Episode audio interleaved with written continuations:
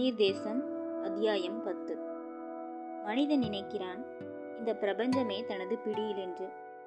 வானம் இடிந்தாலும் பூமி பிளந்தாலும் புலிவெள்ளம் உயர்ந்தெழுந்து நட்சத்திரங்களை நனைத்தாலும் தன் புகழ் அழியாதென்று தருக்கி திரிகிறான்.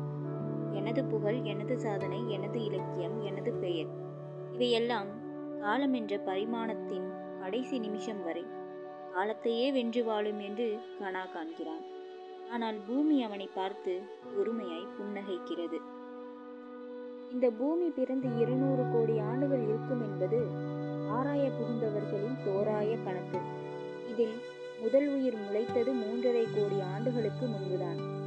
196.5 கோடி ஆண்டுகளுக்கு இந்த பூமி வெறுமையில் யாருமற்ற தனிமையில் காற்றின் ஓசையும் கடலின் ஒளியும் இடியின் பாஷியும் தவிர 196.5 கோடி ஆண்டுகள் வேறொன்றும் சப்தமில்லை. முதல் உயிர் பிறந்தது 3.5 கோடி ஆண்டுகளுக்கு முன்புதான். உறங்கிலிருந்து மனிதன் குதித்தது 35 லட்சம் ஆண்டுகளுக்கு முன்புதான். பூமியின் கால கணக்கில் மனிதன் என்பவன் ஒரு துளி. இந்த இடைக்காலத்தில் இந்த பூமி என்னும் கிரகத்தில் எத்தனையோ ஜீவராசிகள் தோன்றி தோன்றி தொலைந்திருக்கின்றன. மனிதன் என்பவனும் இந்த பூமி என்னும் கிரகத்தில் வந்து போன ஒரு ஜீவராசி என்று நாளை வரலாறு பேசலாம். இதுவரை அந்த ஜீவராசிகளில் மனிதனே சிறந்தவன் எனினும், பூமியை புறங்காணும் புஜபலம் மிக்கவன் எனினும், காலச்சூழலில் அவனும் காணாமல் போகலாம். எனவே இதில் நிலை என்றும் நிரந்தரமானதென்றும் சொல்வதெல்லாம் அறியாமையின் அடுக்குமொழிகளை தவிர வேறில்லை. வாழும் வாழ்க்கை வரை நிஜம், இருப்பதொன்றே இன்பம். இறை தேடுவதும் இரையாகாமல் இருப்பதுமே உயிரின் குணம். இன்பமே உயிரின் வேட்கை. புலன்களின் தேவைகள் தீர்த்து வைப்பதே வாழ்தலின் அடையாளம். எனக்கு பசிக்கிறது என்றாள் தமிழ் ரோஜா. அப்படி கேளடியின் தங்கமே, மடியில் கிடந்தவளே, இறக்கி வைத்துவிட்டு உள்ளே ஓடிப்போய் மீனவர்கள் பயன்படுத்தும் பற்பசை கொண்டு வந்தான் கலைவண்ணன். விரலில் பசை பிதுக்கி ஈறுகளிலும் பற்களிலும் இழுக்க தெரியாமல் இழுத்து கொஞ்சம் தண்ணீரில் அவள் கொப்பளித்து துப்பினாள். நட்டேந்தி வந்தான் சலீம். அதிலிருந்த பொங்கலுக்கும் சட்னிக்கும் வித்தியாசம் பிரித்தறியத்தக்க சாட்சியங்கள் இல்லாமல் அவள் தடுமாறினாள். அதை உருட்டி உருட்டி விழுங்க வைத்தது அவளை மிரட்டி கொண்டிருந்த பசி. என்ன சலீம், கப்பல் படகு ஏதேனும் கண்ணுக்கு தட்டுப்படுகிறதா? அவன் சமையலை அவனே சாப்பிட்டது போல் முகம் கோணி நின்ற சலீம், உங்களுக்கு நீச்சல் தெரியுமா என்றான். ஏன் கேட்கிறாய் என்றான் கலைவண்ணன். 45 கிலோமீட்டரை 4 நாட்களில் நீந்திவிட முடியாதா என்று பாண்டிக்கும் வரதனுக்கும் பட்டிமன்றம் நடக்கிறது. சொல்லிவிட்டு மறைந்து விட்டான். அவன் சொன்ன சொற்கள் மறையவில்லை. கப்பலோ படகோ வரவில்லை என்றால் கரை சேர முடியுமா கலைவண்ணன்? ஏதாவது ஒரு அதிசயம் நிகழ வேண்டும். அதிசயமா? மேகங்களை விலக்கி கொண்டு சில தேவதைகள் வர வேண்டும், அல்லது திடீரென்று சிறகு முளைத்து இந்த படகே பறவையாக இருக்க வேண்டும், அல்லது நீலக்கடல் வற்றி நிலமாக வேண்டும், அல்லது இந்து மகா சமுத்திரத்தில் இதுவரை இல்லாத எரிமலை ஒன்று கண்விழித்து நிலத்தடி மண்ணை அள்ளி பொழிந்து மின்னல் வேகத்தில் ஒரு மேடு உண்டாக்கி தர வேண்டும், அல்லது பால்கன் தீவு மாதிரி. அது என்ன பால்கன் தீவு? அவள் ஆர்வமானாள். ஆஸ்திரேலியாவுக்கு கிழக்கே 2000 மைல் தூரத்தில் இருந்த பால்கன் தீவு திடீரென்று மறைந்து விட்டது. 13 ஆண்டுகளுக்கு பிறகு மீண்டும் பளிச்சென்று மேலெழுந்தது. அப்படி இங்கே மூழ்கிய தீவு ஏதேனும் முகம் காட்ட வேண்டும். அப்படி கூட நேர்வதுண்டா? அங்கே நேர்ந்தது, இங்கே நேரவில்லை. இங்கு மட்டும் அப்படி நேர்ந்தால் கொடுங்கடல் கொண்ட குமரிக்கண்டம் மீண்டும் குதித்து வந்திருக்கும். தமிழர்களின் சாகாத நாகரிகத்துக்கு சாட்சி கிடைத்திருக்கும்.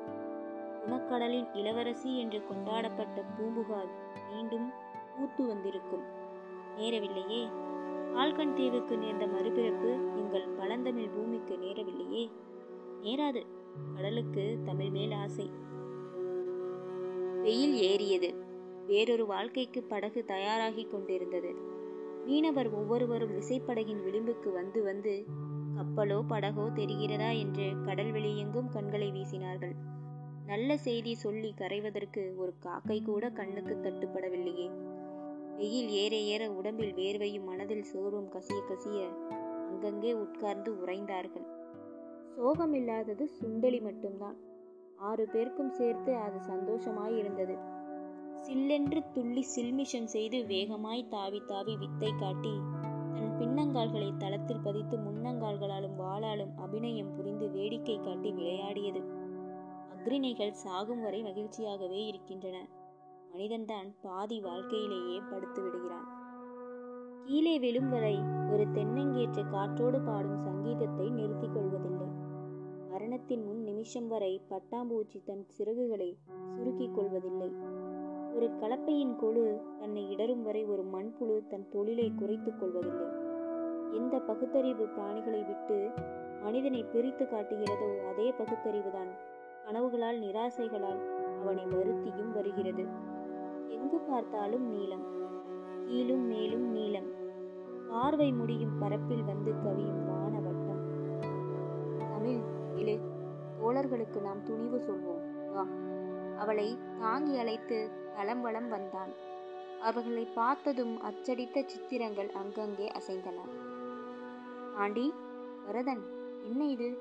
படகை மூழ்கி போன மாதிரி ஏன் முகம் கருக்கு நிற்கிறீர்கள்? எப்போதும் போலவே இருங்கள். இப்போது நம்மிடம் இருப்பது 2 வாகனங்கள், ஒன்று படகு, இன்னொன்று நம்பிக்கை. படகு கவிழ்ந்தாலும் கரை சேர முடியும், நம்பிக்கை கலைந்தால் கரை சேர முடியுமா? மீனவர் உதடுகளில் ஒரு வாடிய புன்னகை ஓடியது. நாங்கள் வருந்துவது எங்களுக்காக அல்ல, சிக்கலில் உங்களையும் சிக்க வைத்து விட்டோமே அதற்குத்தான். இது சிக்கல்தான், எல்லோரும் சேர்ந்து சிக்கெடுப்போம். ஒவ்வொரு படகிலும் தேசிய கொடி பறக்க வேண்டுமாமே. கொடி எங்கே? உள்ளே இருக்கிறது, உடனே எடுங்கள். அபாய கொடி மட்டும் போதாது, அதற்கு பக்கத்தில் அதை விட உயரமாய் தேசிய கொடியும் சேர்த்து பறக்கட்டும். ஏன்? நாம் இந்து மகா சமுத்திரத்தில் தானே இருக்கிறோம், எதற்காக தேசிய கொடி என்றால் தமிழ் ரோஜா. இந்து மகா சமுத்திரம் இந்தியாவுக்கு மட்டும் சொந்தமில்லை.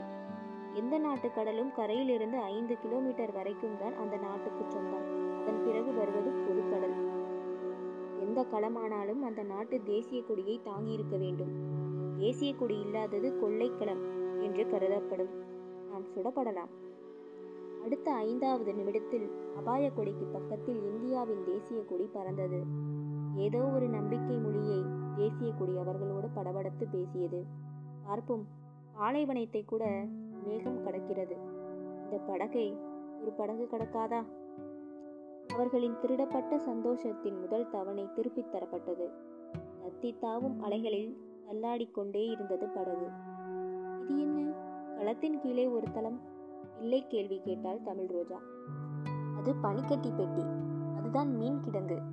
ஆரங்கே பிடித்த மீன்களை பதப்படுத்தி வைக்க பெட்டி பெட்டியாய் பனிக்கட்டிகள். பெரிய கிடங்கு இது, இறங்கி பார்ப்போமா? அவள் மறுத்தாள். அவன் இழுத்தான். வலக்கரத்தால் அவன் கரத்தையும் இடக்கரத்தால் தன் மூக்கையும் பிடித்து கொண்டே அவள் இறங்கினாள். 6 அடி ஆழம், 13 அடி நீளம், 12 அடி அகலம். அது சற்றே இலக்கணம் மீறிய சதுரம். உப்பென்று அடித்த மீன் வாசத்தில் நெஞ்சடைத்தது. தொகுதி தொகுதியாய் பனிக்கட்டி பெட்டிகள், அங்கங்கே இறைந்து கிடக்கும் சில்லறை பொருட்கள், தரையில் செதில்களின் பிசக்கு, ஓரத்தில் 2 பீப்பாய்கள்.